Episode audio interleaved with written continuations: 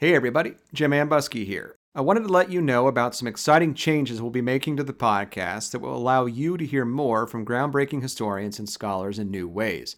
Beginning today, Conversations at the Washington Library is moving to an every other week schedule. Now, that means no new episode this week, but we will be back next week with my chat with Julie Miller of the Library of Congress about the hidden lives in George Washington's papers. Now, why are we making this change?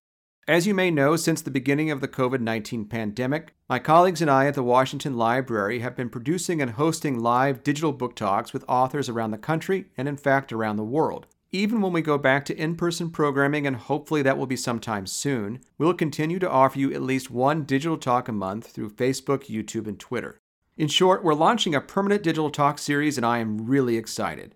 To accommodate this excellent development, we're transitioning conversations at the Washington Library to a new schedule. But never fear. You'll still get the same great in depth conversations about the past and the people who explore it, just with a week's breather in between. We're also shaking things up because we're developing scripted podcast series that will allow us to tell stories about Washington's early American world in narrative form. We've got some great stuff in the works. I can't talk about our plans just yet, but our team is hard at work in the writer's room finding ways to bring forgotten voices to light.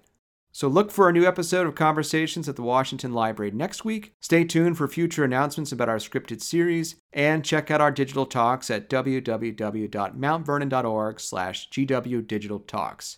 Thanks for listening, and we'll see you next week.